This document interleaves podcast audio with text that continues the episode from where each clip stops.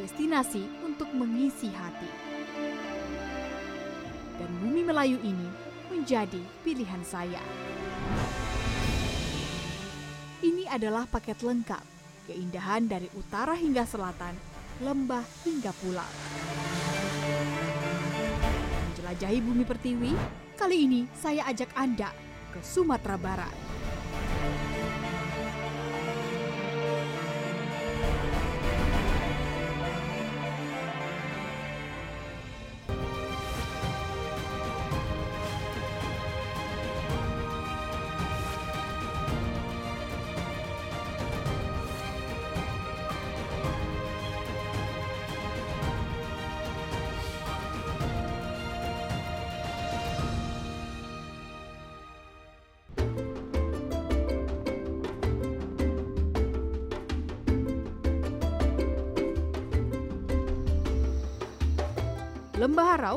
Bukit Tinggi, hingga pesisir selatan Sumatera Barat, yakni Pulau Paga, adalah tiga destinasi saya kali ini.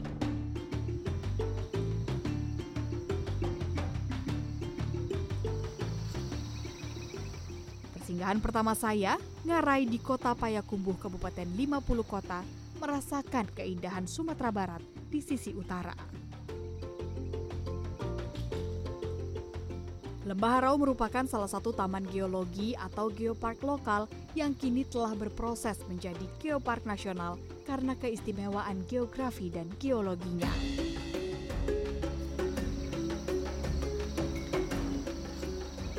Menurut penelitian, lembah Harau muncul karena patahan akibat proses alam. Patahan tersebut akhirnya membentuk lembah yang luas dan datar.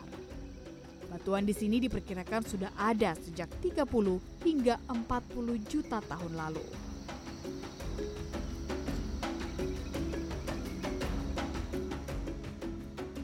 Dua bukit cadas terjal dengan hamparan sawah dan tebing granit menjadi rumah bagi ribuan satwa dan tanaman khas hutan hujan juga masyarakat Minang di tanahnya. Di mana ada peradaban, di situ ada kebudayaan. Merdu Irama Saluang memanggil saya untuk mengenal musik tradisional Minangkabau lebih dalam. Assalamualaikum Wan. Waalaikumsalam.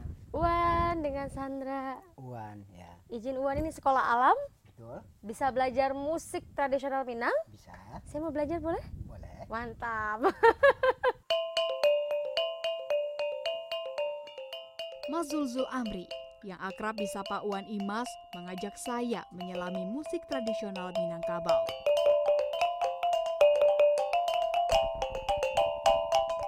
Saluang atau seruling panjang sepintas terlihat sama seperti alat musik suring lainnya karena sama-sama terbuat dari bambu dan dimainkan dengan cara ditiup. Namun alat musik khas Minangkabau ini memiliki ciri tersendiri. Salah satunya pada jumlah nadanya.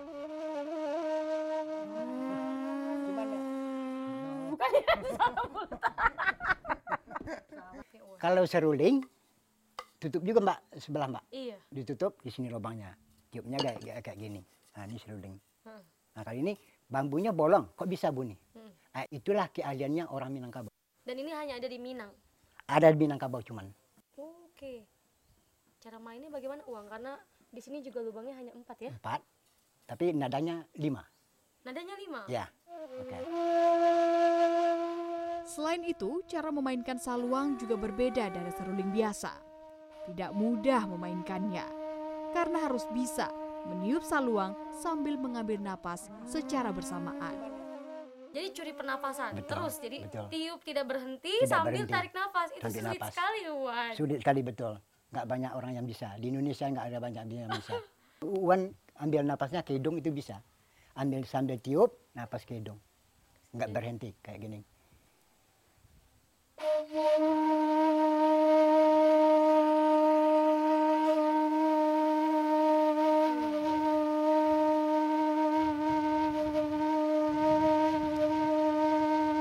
sudah dua ambil napas Uan ke hidung. Oh. Nah, jadi putarnya di, di hidung. Dan cara tiupnya juga dia kan lubangnya besar ya. Ya. Ada teknik tersendiri. Bukan juga. Oh. Asal tiup bunyi. Oh gitu. Tapi harus posisi bibirnya harus tepat. Oke, bisa Ya. coba Wan. Salongnya boleh? Bo- Boleh.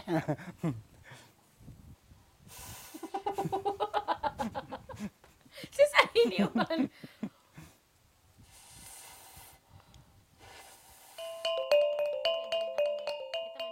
Dibutuhkan latihan dan konsistensi untuk dapat menguasai saluang. Selain saluang, ada alat musik lain yang cukup mudah untuk dipelajari. Salah satunya talempong. Talempong adalah alat musik yang terbuat dari kuningan, berbentuk seperti gamelan dan dimainkan dengan cara dipukul. Talempong memiliki nada do hingga si. Wan, ini Ya. kalau dilihat sebenarnya seperti gamelan ya dan bentuknya ini sama semua. Tapi Ya. nadanya bisa berbeda. Itu gimana Wan? Bisa berbeda.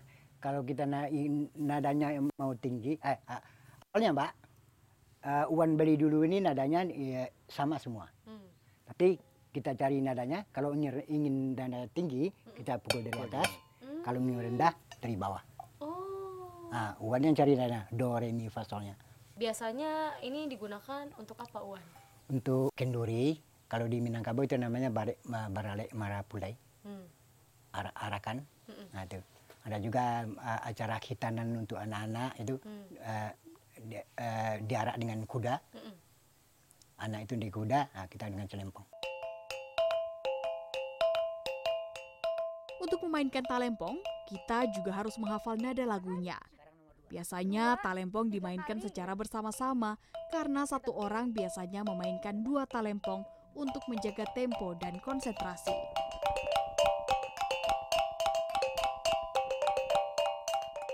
Namun Uwan dapat memainkan lima talempong sekaligus.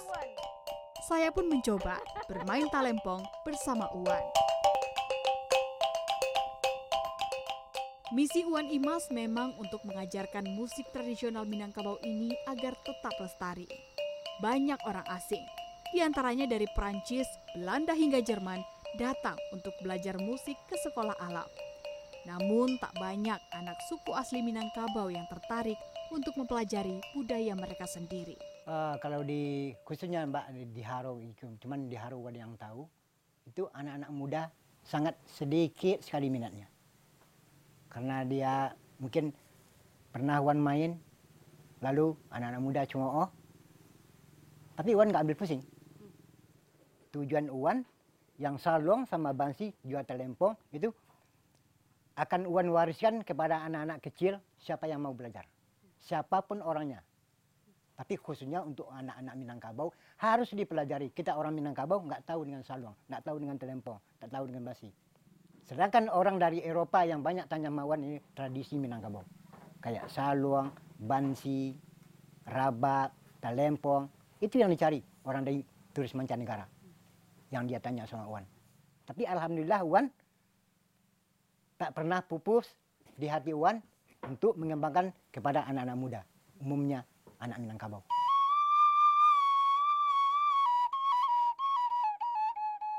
Indahnya alunan musik membuat suasana terasa tentram. Air terjun Lembah Harau merupakan salah satu destinasi utama.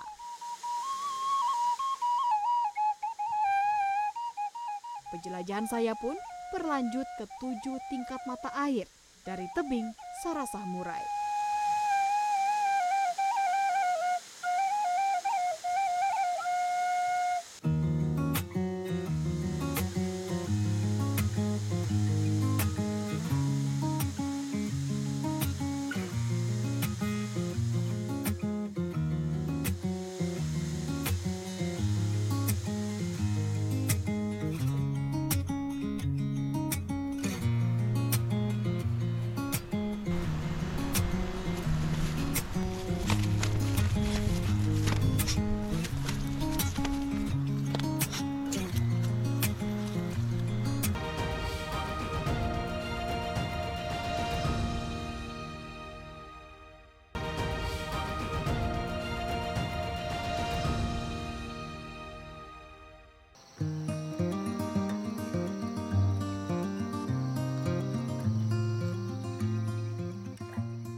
Lembah Harau, lukisan tangan yang maha kuasa.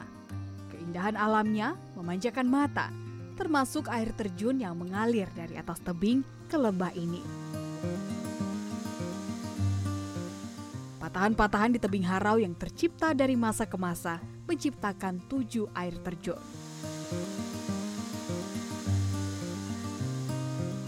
Saya pun menelusuri salah satunya, yaitu air terjun Sarasah Murai.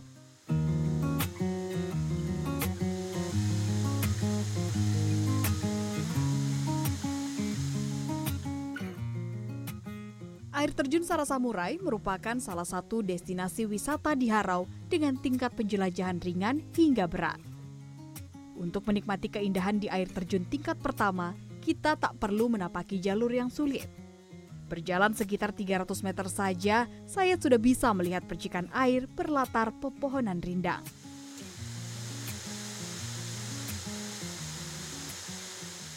Saat ini kita sudah berada di tingkatan pertama dari air terjun Sarasah Murai. Jadi di sini tuh ada tujuh tingkatan. Makanya debit air di sini tidak terlalu deras karena dia jatuh dari atas itu tidak langsung. Jadi ada tingkatan-tingkatannya. Untuk sampai ke tingkatan kedua, sampai ke tujuh kita harus trekking dan agak curam. Di sana juga tidak bisa berenang. Jadi kita di tingkatan pertama saja. Woo!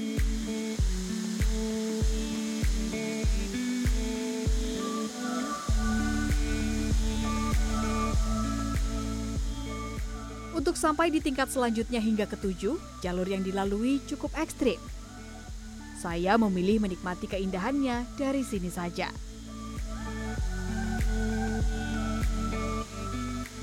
Nyanyian hewan di sekeliling dan suara aliran airnya menciptakan suasana tenang. Ada cerita tersendiri di balik nama Murai. Dahulu tempat ini merupakan habitat burung murai satwa yang tinggal di hutan hujan tropis di Afrika dan Asia, salah satunya di Pulau Sumatera ini. Namun kini burung murai tak nampak lagi di sini.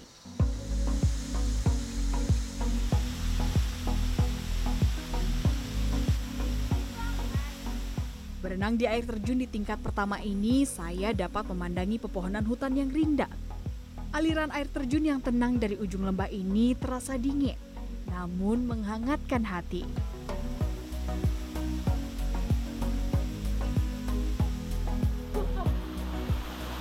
Sedingin itu dan sesejuk itu air terjunnya.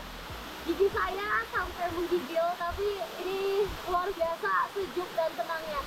Jadi dengan air terjun tidak terlalu besar kita bisa lebih menikmati alam ketenangan dan merasa aman di sini sambil berenang. Karena pun kedalaman airnya di sini tidak terlalu dalam.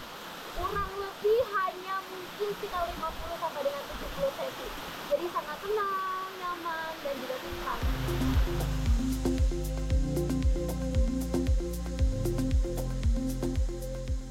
Tempat ini pun menjadi destinasi wisata bagi pelancong dari daerah lainnya di Sumatera. Kalau liburan, kalau uh, waktunya sempit, kita pasti arahin ke Harau. Ya. baru pertama kali? kalau yang air terjun Sarasah Murah ini baru pertama kali dan ngelihat memang masih alami bagus sekali. Ya.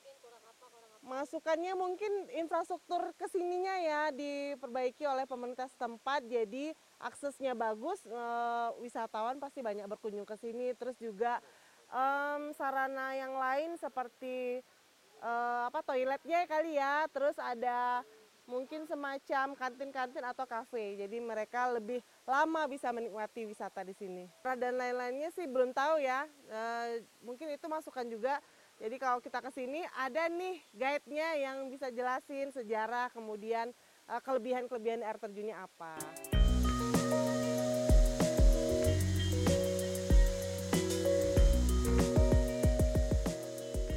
Healing sejenak di Sarasah Murai mengembalikan energi saya untuk kembali melanjutkan penjelajahan di Sumatera Barat ini. Kini, dari utara, saya menuju ke selatan.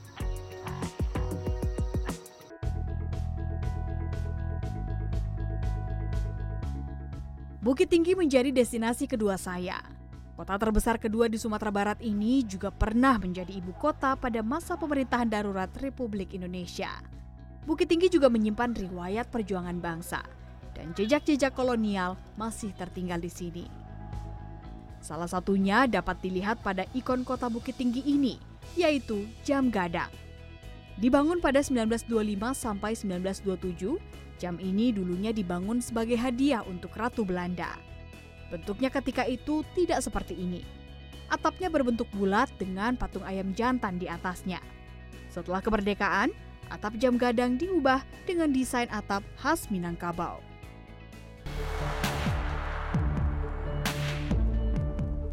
Selain ikon kota, ada silat yang menjadi salah satu bentuk pertahanan diri yang diturunkan nenek moyang dan lestari hingga kini.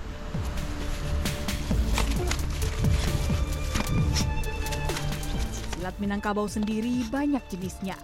Namun kali ini saya melihat lebih dalam silat harimau Singgalang, Bukit Tinggi. Silat harimau memiliki gerakan yang gesit dan kuat. Setiap jurusnya dapat menyakiti lawan hingga tak berkutik. Serangan dan pukulannya sangat mematikan. Target sasarannya adalah mematikan dan membunuh dengan serangan di bagian leher dan kepala. Silat harimau, ini filosofinya seperti apa Pak? silat harimau uh, yang ada di aliran uh, saya ali- yaitu aliran silat harimau Singgalang. Hmm. Filosofinya menari di ujung pisau melangkah di mata di mata golok. Hmm. Jangan takut mm, darah tercecer, jangan cemas nyawa akan hilang. Satu hilang, dua terbilang, tidak ajal berpantang mati. Sesuai namanya, gerakan silat ini bak gerakan seekor harimau. Terlihat pada gerakan tangan yang terkadang terlihat seperti mencengkram. Hal ini juga terlihat pada alat yang digunakan, yaitu kerambit. Kerambit merupakan pisau kecil yang melengkung dan sengaja dibuat seperti kuku-kuku macan untuk dapat merobek dan menyayat lawan. Kerambit digunakan untuk pertempuran jarak dekat dengan mengandalkan keberanian dan keahlian bela diri. Hal ini juga yang membedakan silat harimau dengan silat Minangkabau lainnya. Namun pada dasarnya silat sendiri memiliki kesamaan yaitu berdasar pada agama. Silat di Minangkabau itu identik. Lahir silat itu di atas surau atau di dalam masjid. Kemudian lahirnya pencak di halaman masjid atau di lapangan, di gelanggang. Itu. Jadi silat yang namanya silat di Minangkabau itu identik hubungan antara manusia dengan Allahnya. Kalau pencak yang sering dimainkan atau dipertunjukkan oleh eh, regenerasi anak-anak muda zaman sekarang itu herak kaitannya dengan eh, hubungan sesama manusia ablu minan nas. Hmm. Jadi beda jauh bedanya. Dasar yang harus dimiliki pesilat Iya. untuk bisa menguasai Menjadi- pesilat menjadi seorang- khususnya harimau Hmm. apa Pak? Ah, ah. Silat harimau. Ya harus kuat dulu eh, kuat dulu eh, ilmu tauhidnya. Agamanya harus kuat. Seorang pendekar yang nggak punya agama dia akan menjadi seorang mungkin rampok, garong segala macam. Lantaran dia nggak memikirkan nggak memikirkan nggak pernah belajar tentang bagaimana eh, pendidikan itu sebagai seorang pesilat gitu. Yang itu yang bersangkutan nantinya di Yahumil Masal seorang guru pada muridnya yang bertanggung jawab sampai ke Yahumil Masal. Jadi nggak semua orang yang bisa. Silat harimau juga terdapat di beberapa kawasan Sumatera Barat lainnya. Penamaannya sesuai daerah. Ada silat harimau Pariaman, silat harimau Pasaman, hingga silat harimau di pesisir selatan.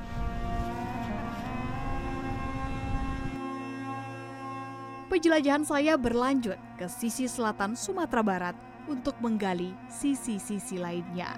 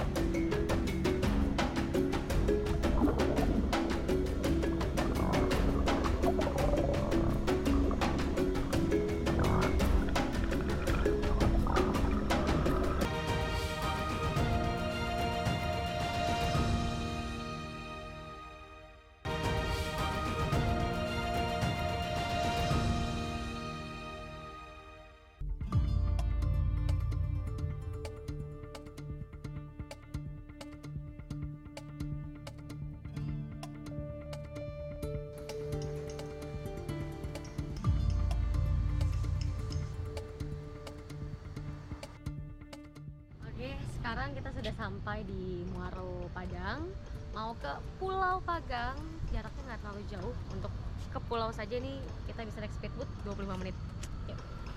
ini turunnya gimana nih pak?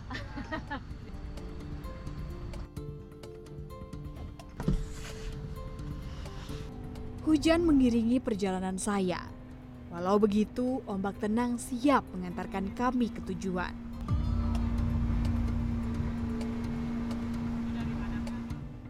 Pemandangan bukit pun masih menemani kami di lautan.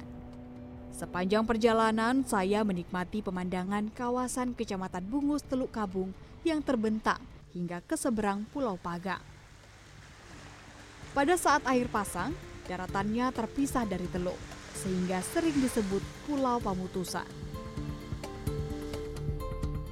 Akhirnya kita sampai di Pulau Pagang. Pemandangannya ini kalau dilihat di sana itu bukan pulau ya, tapi di sini daratan. Jadi Bungus, Teluk, Kabung. Jadi kalau misalnya di sana kita lihat ada daratan sedikit, kalau sudah sore sudah pasang itu akan terputus. Jadi seperti pulau padahal bukan pulau. Pulaunya Pulau Pagang. Kita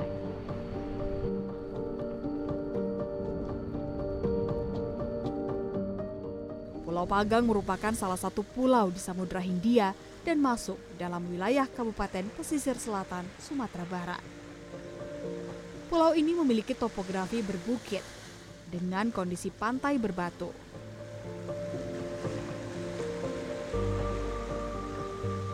Pohon-pohon kelapa dan mangrove tumbuh subur di sini. Keindahannya tampak dari atas hingga ke bibir pantai. Pasir putih dan tenangnya ombak memanjakan mata.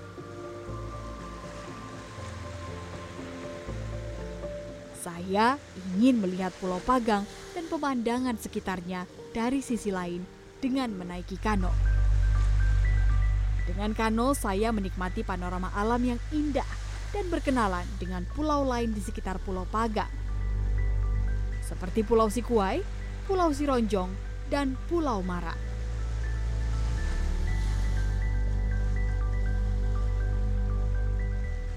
Ya jadi salah satu alasan kenapa Pantai Pagang ini menyajikan wahana air yang tidak terlalu ekstrim seperti kano ataupun badana boot karena memang airnya yang tenang. Ombaknya juga tidak terlalu besar di sini dan memang menarik juga topografinya dari bibir pantai dia tuh langsung menurun. Jadi kalau kita berada di pinggir pantai kita bisa melihat terumbu karang dari atasnya. Namun tidak jauh dari sana di tempat saya berada ini sudah tidak terlihat lagi dan sudah biru. Dalamnya sudah berapa dalam ini kita, Pak? Sekitar 15 meteran.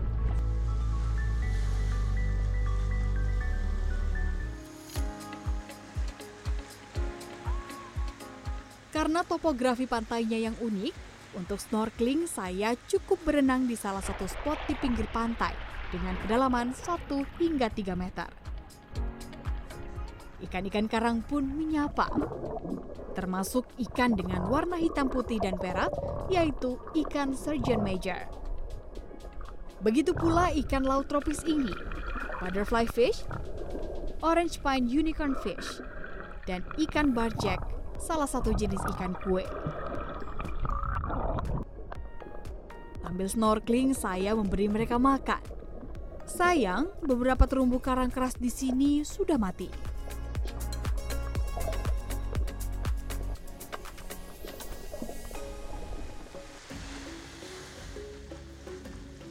Kekayaan bahari di sini menjadi ladang bagi para nelayan untuk menjaring ikan dan memancing. Hasil tangkapan pagi ini menjadi menu makan siang setelah menjelajahi pulau.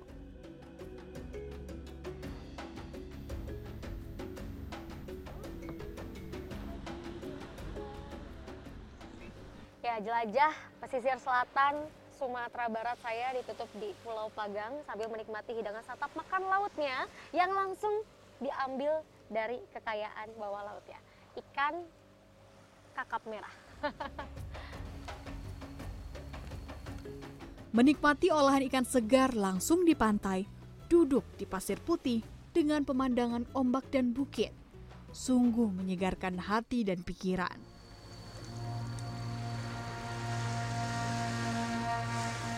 Nyanyian deburan ombak ini menjadi penutup perjalanan saya di Sumatera Barat. Lengkap bentangan kekayaan darat hingga laut membuat Sumatera Barat begitu istimewa.